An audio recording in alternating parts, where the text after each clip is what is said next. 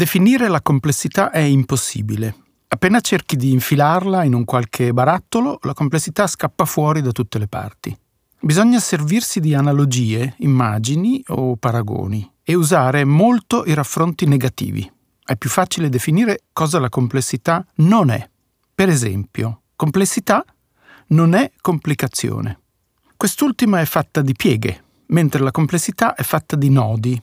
Così una faccenda complicata può venire accuratamente analizzata, sminuzzata, poi ricomposta e infine spiegata con precisione. Proprio come si fa con i meccanismi che contengono molti elementi, gli orologi da polso, per esempio.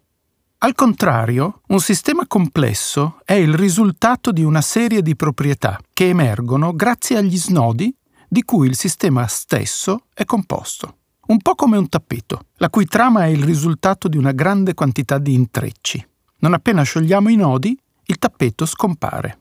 Ecco, la complessità somiglia a una storia d'amore, che può sopravvivere a una infinità di ostacoli, litigi, abbandoni, tradimenti, ma diventa niente appena cerchiamo di aggiustarla con gli strumenti dell'orologiaio.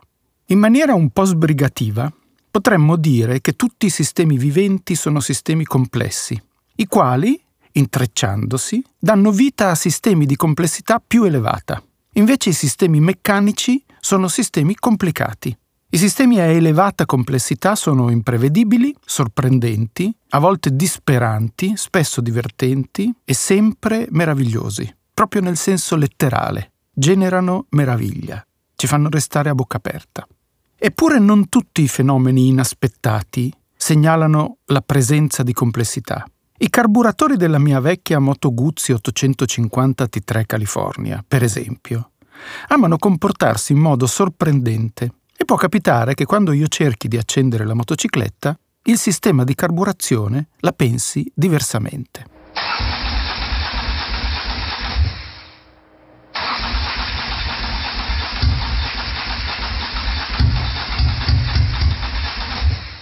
Così un meccanismo nemmeno troppo complicato come un bicilindrico a V di 850 cm3 fa una cosa opposta a quella per cui è stato realizzato e anziché mettersi in moto si ingolfa. In questo caso non ci troviamo di fronte alla complessità, dobbiamo invece parlare di complicazione. È infatti sufficiente smontare il motore, pulire i carburatori, verificare che gli altri elementi meccanici ed elettrici funzionino bene, ed ecco che persino una vecchia Moto Guzzi smette di sorprenderci e fa per intero il suo dovere. Molti appassionati guzzisti sostengono che le Moto Guzzi abbiano un'anima e non sarò certo io a sostenere il contrario. Ma se vogliamo capire la complessità, dobbiamo tenerci alla larga da quelle che Heinz von Förster definiva macchine banali.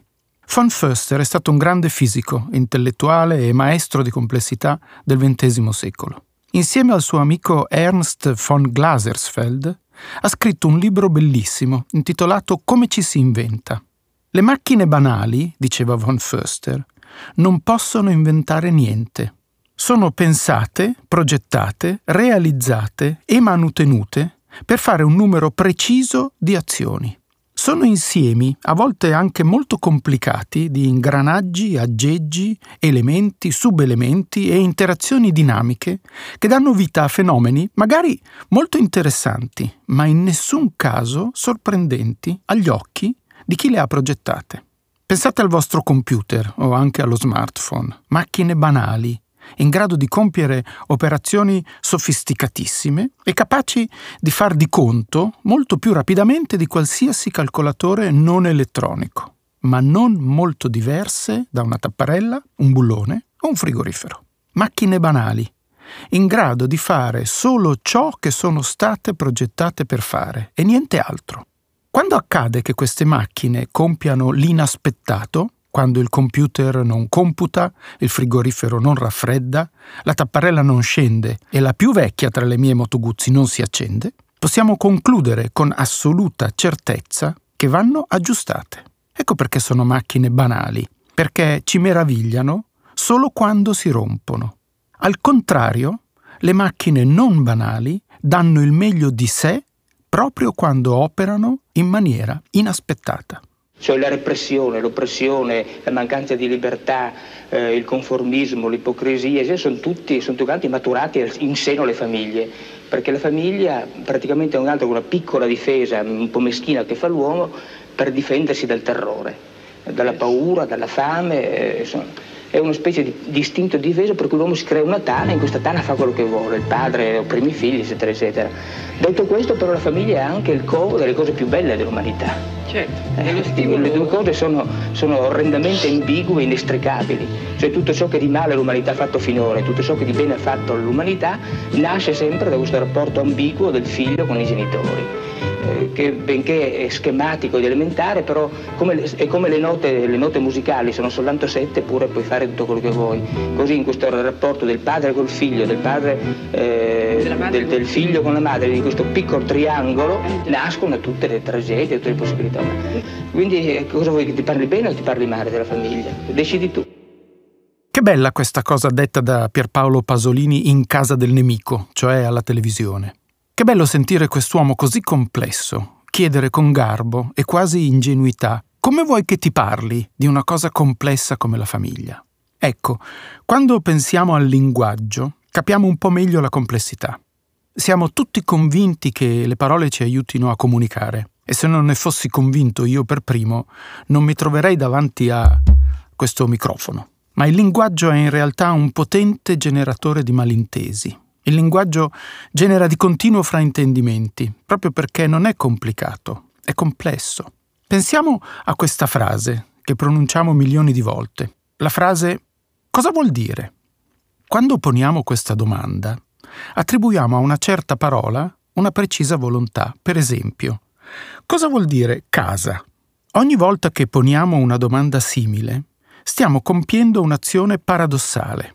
Cioè facciamo finta che sia la parola casa a voler dire qualcosa. Invece è sempre colui che parla che vuole dire casa. Se ci dimentichiamo di questo dettaglio piccolo, ci infiliamo in un guaio grande, perché finiamo col convincerci che casa possa voler dire qualcosa indipendentemente dalla persona che pronuncia la parola in uno specifico momento. Casa vuole dire letteralmente tante cose quanti sono i momenti in cui viene pronunciata la parola. Detto altrimenti, quel che le cose vogliono davvero dire è sempre in situazione, sempre legato a un contesto specifico e mai esattamente replicabile. Possiamo fare finta che le cose non stiano in questo modo, ma voltare la testa dall'altra parte non basta a cambiarle. La verità è che se davvero vogliamo capire cosa vuol dire casa per la persona con cui ci troviamo a conversare, non dobbiamo mai smettere di chiederglielo. È una verità ingombrante, ma è la verità della complessità. Qualunque sia il lavoro che noi svolgiamo, se esso comporta una qualche interazione con altre persone, noi ci troviamo a lavorare nella complessità. È per questo che chiamiamo collega la persona che lavora insieme a noi, perché siamo collegati, cioè siamo intrecciati nella complessità. A volte questa colleganza genera nodi dolorosi, difficili da sciogliere. Può accadere che le relazioni con i nostri colleghi si trasformino e da intrecci, complessi ma praticabili, diventino intrichi caotici. Allora la colleganza diventa ingombrante, sterile, onerosa, ed è frequente che il nostro lavoro perda valore, perché è molto difficile restare collegati a qualcuno che non sopportiamo più. Legalizzare la complessità significa anche questo, ricordarsi che le parole, da sole, non vogliono dire proprio niente. Così spesso i capi chiedono con fare autoritario ai collaboratori perché non ti sei impegnato nello svolgere il compito che ti avevo assegnato? E pongono questa domanda senza porne una precedente, la domanda decisiva. E la domanda decisiva è cosa ha voluto dire per te, in questo caso, impegno? Come tutte le parole, anche la parola impegno vuole dire tante cose quante sono le situazioni in cui viene pronunciata. Per ottenere impegno nelle organizzazioni complesse, in ufficio come a scuola, in fabbrica come in famiglia, serve a poco urlare ti avevo assegnato un compito preciso e tu non lo hai svolto con il necessario impegno. Questi capi, insegnanti, manager o mariti del tutto dimentichi della complessità del linguaggio, non sono buoni capi, insegnanti, manager o mariti, ovvero non sono capi adatti a organizzazioni complesse. E c'è un'altra cattiva notizia.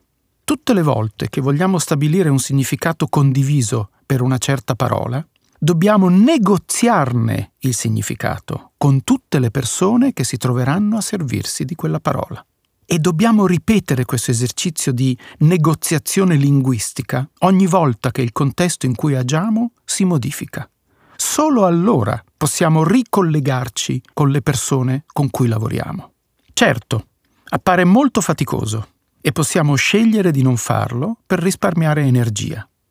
Ma tutto ciò che otterremo sarà spingere la nostra organizzazione verso il caos, che è ciò che prima o poi si spalanca sotto i nostri piedi quando decidiamo di non farci carico della complessità. Quando evitiamo di negoziare con i nostri colleghi, collaboratori, allievi o congiunti il significato delle parole di cui ci serviamo, facciamo violenza alle relazioni che intratteniamo con gli altri e contribuiamo a generare confusione. Questo è quello che accade quando si cerca di negare la complessità del mondo. Si fa confusione. A causa della inarginabile complessità del linguaggio, molte organizzazioni si dotano di strumenti per stabilire, una volta per tutte, il significato delle parole, valori aziendali, principi guida, codici etici, ma anche accordi prematrimoniali, patti coniugali e provvedimenti burocratici di vario tipo. Dobbiamo dirlo senza esitazioni. È tempo perso, carta straccia, energia sprecata quando le persone non hanno l'opportunità di chiarire cosa vogliono dire quando si esprimono, non c'è codice aziendale che tenga o atto amministrativo che serva ad alcunché. È meglio che i nostri figli sappiano fin dall'infanzia che il bene non riceve ricompensa e il male non riceve castigo, e tuttavia bisogna amare il bene e odiare il male, e a questo non è possibile dare nessuna logica spiegazione.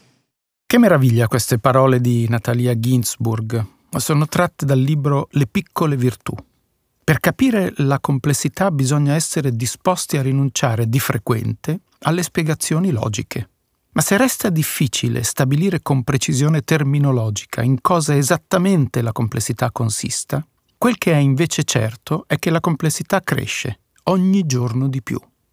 Nel 2000 Thomas Homer Dixon pubblica un libro intitolato The Ingenuity Gap, la tesi di Homer Dixon è semplice e convincente.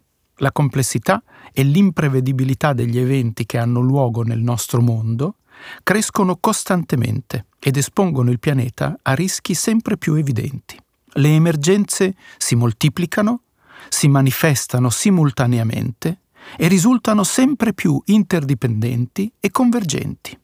Se non saremo capaci di fronteggiare questa crescente complessità dotandoci di un patrimonio di ingegnosità altrettanto agguerrito, ci troveremo in un guaio piuttosto corposo. È doveroso, ma non è facile, perché siamo ostacolati dalla nostra cecità nei confronti della complessità.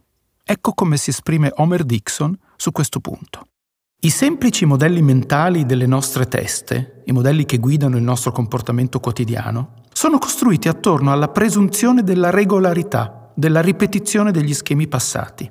Questi modelli mentali sono il pilota automatico della nostra vita quotidiana e ci portano a credere che il futuro ci riservi un cambiamento lento e graduale. Eppure, per quanto noi ci sforziamo di pianificare, di costruire istituzioni e tecnologie che ci tutelano, di acquistare polizze assicurative e di sviluppare previsioni e predizioni, la realtà ci sorprende di continuo.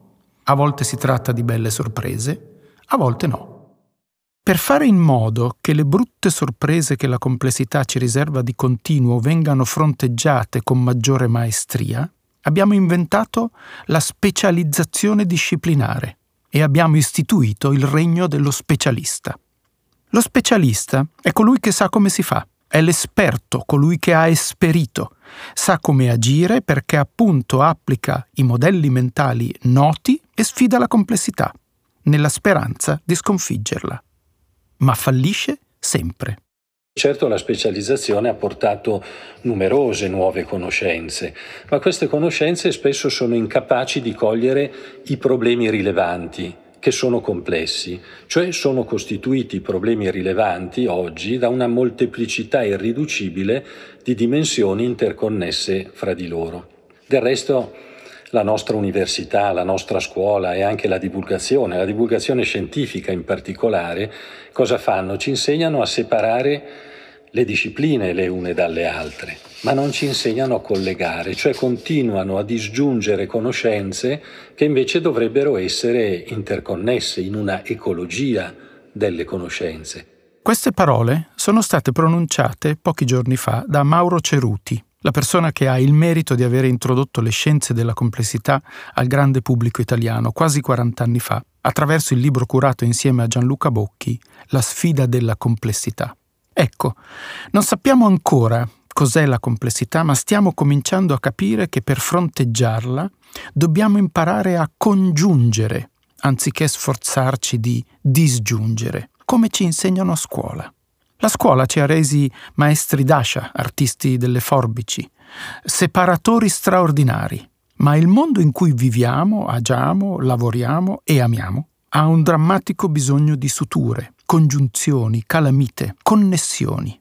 Fare a pezzi un problema per risolverlo con maggiore cura non è una buona idea se si tratta di un problema in carne e ossa.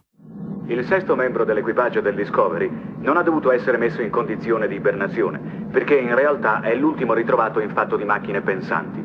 Il calcolatore HL9000, che può riprodurre, alcuni esperti preferiscono la parola imitare, la maggior parte delle attività del cervello umano, con una velocità e una sicurezza incalcolabilmente maggiori. Abbiamo parlato con il calcolatore HL9000, al quale ci si rivolge chiamandolo HAL. Buonasera HAL, come vanno le cose? Buonasera, signor Emmer. Tutto va estremamente bene. HAL, tu hai un'enorme responsabilità in questa missione. In molti sensi forse la maggiore responsabilità di ogni altro membro dell'equipaggio. Tu sei il cervello e il sistema nervoso centrale dell'astronave e le tue responsabilità comprendono la sorveglianza degli uomini ibernati.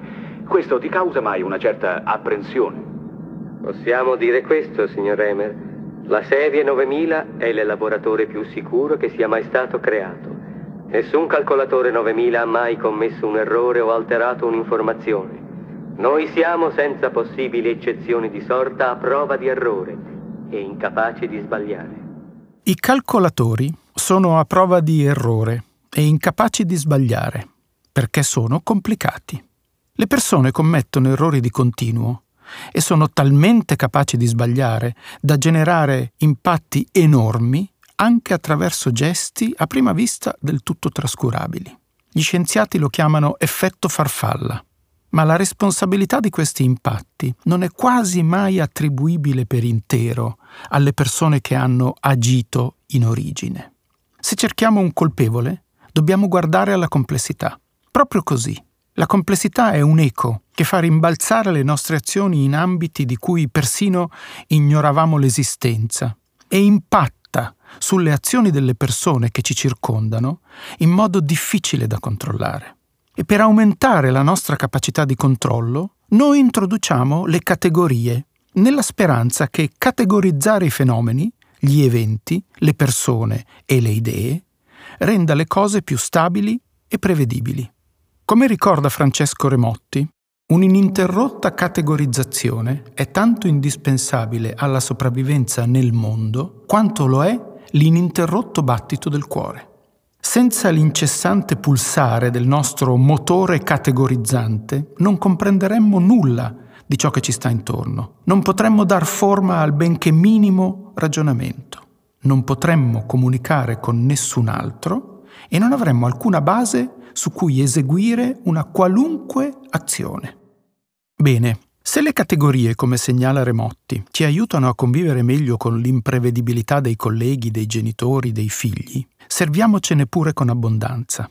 Ma attenzione a non dimenticare che si tratta di un espediente. Le categorie sono il trucco che noi apponiamo al volto della complessità quando gli accadimenti sembrano sul punto di soverchiarci. E non è proprio il caso di scambiare la maschera per il volto. Altrimenti, come si diceva un tempo, rischiamo di prendere lucciole per lanterne e di considerare il battito cardiaco come l'essenza della vita. Le categorie non sono reali, sono invenzioni, utili, sino a quando non diventano fossili ingombranti. La complessità, quella sì che è reale. Ed è tanto reale da non poter essere abolita. Possiamo abitarla, a volte ridurla, ma non la possiamo annullare solo perché ci piacerebbe vivere con semplicità. Uno dei meccanismi più potenti di riduzione della complessità è l'identità. Quanto mi piace pensare di possedere un'identità che resta costante nel tempo, attraversa gli eventi e mi garantisce un rifugio, un riparo, al quale posso felicemente fare ritorno ogni volta che vengo messo in discussione, il luogo nel quale posso finalmente tornare a essere me stesso, proprio io. Quanto è bello dire io e immaginare che voglia dire tante cose, tante cose stupende. Che ridicola pretesa. Io non è che una categoria arbitraria cui amiamo attribuire una padronanza di cui è invece del tutto priva. La complessità ci abita nel profondo e fa di ciascuno di noi un intreccio di relazioni non meno complesse di quegli intrecci che ci collegano agli altri. Torneremo su questo punto dell'identità nei prossimi episodi per precisarlo meglio ed evidenziarne la pericolosità. Per ora limitiamoci a sospirare le parole con cui Paul Valéry conteneva la pretesa identitaria. Quando ci sono solo io, non c'è nessuno. Un'altra caratteristica della complessità è l'avversione per la misurazione. Jerry Muller ci aiuta a capire le conseguenze davvero poco desiderabili di questo fraintendimento. Eccone alcune, tenetevi forte. In un'epoca in cui i numeri, la misurazione standardizzata della performance e i big data sono considerati la tendenza del futuro, il giudizio professionale basato sull'esperienza e sulle capacità personali è considerato retrogrado, quasi anacronistico. Quando i chirurghi sono valutati o retribuiti in base al tasso di successo, alcuni reagiscono scegliendo di non operare pazienti con quadri clinici complessi. Rifiutare i casi più difficili, quelli con una maggiore probabilità di esito sfavorevole, fa aumentare il tasso di successo dei chirurghi, migliorando i parametri delle loro performance, la loro reputazione e il loro stipendio. Ovviamente, tutto ciò avviene a danno dei pazienti che pagano l'esclusione con la vita. Queste morti, però, non compaiono nei numeri. In Inghilterra, per ridurre i tempi di attesa nei reparti di pronto soccorso, il Ministero della Salute ha introdotto misure che penalizzano gli ospedali con tempi d'attesa oltre le 4 ore. Il piano ha funzionato, almeno in apparenza. In realtà, alcuni ospedali hanno adottato la tattica di lasciare i pazienti all'interno delle ambulanze, in fila, fuori dall'ospedale, finché il personale non è certo di poter visitare il paziente entro le 4 ore prescritte. La misurazione può diventare controproducente soprattutto quando si tenta di misurare ciò che non può essere misurato e di quantificare ciò che non può essere quantificato. Esempi di questo tenore, a volte persino più agghiaccianti, costellano il libro Contro i numeri, perché l'ossessione per dati e quantità sta rallentando il mondo. Questa ossessione per i numeri di cui parla Muller così diffusa in tutte le discipline, ansiose di nascondere la propria inadeguatezza rispetto alle sfide della complessità, nasconde a sua volta una smania di semplificazione che genera su base quotidiana molti più guai di quelli che risolve. I legalizzatori della complessità sanno bene che ciò che è più facile misurare raramente è l'aspetto più importante e anzi, a volte, non è importante affatto.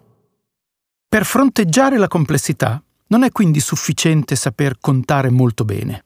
Occorre una competenza ulteriore, secondo alcuni sempre meno diffusa. Perché la complessità non ci soverchi, occorre esercitare attenzione. La complessità si giova dell'attenzione, ma l'attenzione è proprio una brutta bestia, soprattutto quando si lavora. Come era solito ricordare Silvio Ceccato, Caratteristico dell'attenzione è che si tratta di un'attività non trasformativa, non creativa, non sostitutiva e così via. L'attenzione è un'attività costitutiva. Possiamo pagare un addetto per fare attenzione? Se lo facciamo, stiamo pagando qualcuno non per fare, bensì per agire. La differenza è enorme, talmente grande che in questo episodio non ci sta. Riprenderemo il tema quando ci occuperemo dell'attrezzatura aziendale per fronteggiare la complessità e cercheremo le risposte più convincenti ad alcune domande spinose. Siamo capaci di organizzare la nostra attività economica per remunerare l'attenzione?